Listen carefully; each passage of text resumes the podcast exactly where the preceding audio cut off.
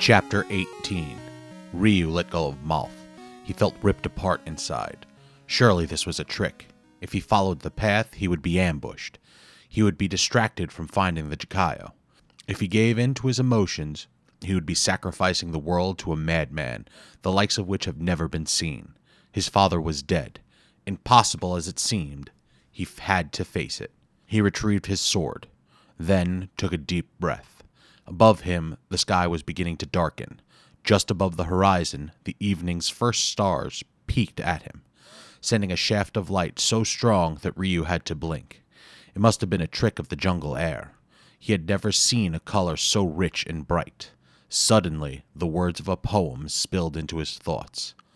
And when you're lost, my son, when joy becomes despair, I'll send a star of deepest gold to let you know I'm there.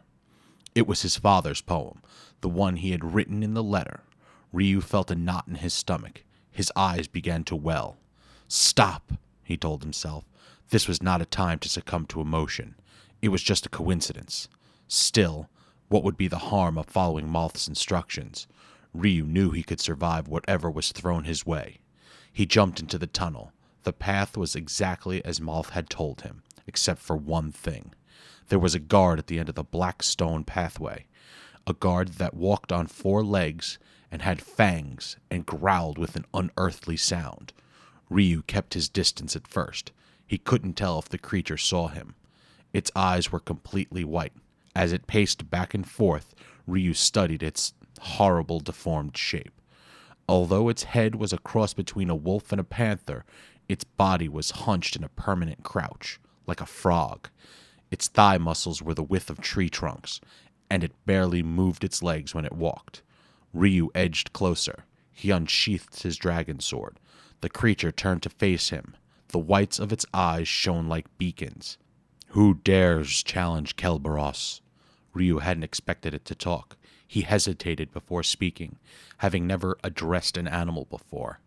I mean to step by, Kelbaros. You and what army? Kelbaros replied.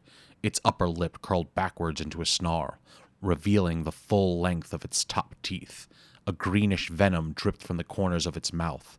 The liquid hissed when it hit the floor, leaving white marks on the stone. Acid, Ryu realized. Kelbaros, I don't wish you harm. I mean to enter the room beyond you.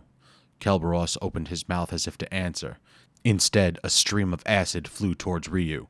Ryu ducked. There was a brief tss as a drop of the liquid touched a few strands of his hair, burning them away. He crouched low to the ground. Kelbaros eyed him warily. It would be risky to use the dragon sword. If Ryu got close enough to strike, Kelbaros would fry him with acid.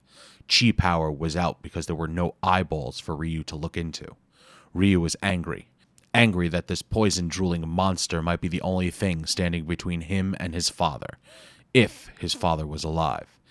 He was angry that his father might not be alive, that this might all be a trick. His rage was enough to activate the art of the fire wheel, but he knew he wasn't close enough. But there was another aspect to the art of the fire wheel, one he had almost forgotten. It was a dangerous, harmful technique that could backfire. Akira once warned Ryu against using it until he was a little bit older. A wisp of smoke drifted past his nostrils. Another stream of acid had missed him by a millimeter. Suddenly, Ryu felt as if he had aged ten years. If you can hear what I'm thinking, Akira, he thought, give me your blessing. Ryu let his fury grow. He rolled away as more acid shot towards him. He stood up, thinking about his father, thinking about the condition he might be in if he was still alive, thinking about the nightmare he had gone through to get this far. The smoke formed around him. It turned to flame. Kelbaros cocked its head, looking for a moment like an innocent, curious dog.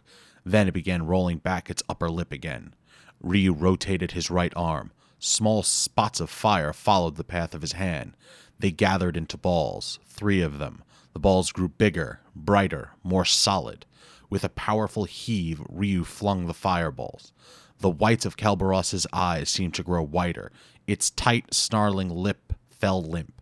As the creature disappeared into a burst of light, Ryu thought he had heard a final, defenseless whimper. The hall was clear now. The flames around Ryu flickered out, but this time he didn't feel weak. This time, he had a clear pathway to the door towards which Malth had directed him. It was made of solid steel plates, riveted tightly into a massive structure that stretched upwards at least 20 feet. It had been made so that nothing could break in, or could it have been made so that nothing could break out? Ryu knew one of two things was in store a reunion with his father or certain death. Without a shred of fear, he walked towards the door. With a thrust of the dragon sword, he broke the lock. Taking a deep breath, he opened it.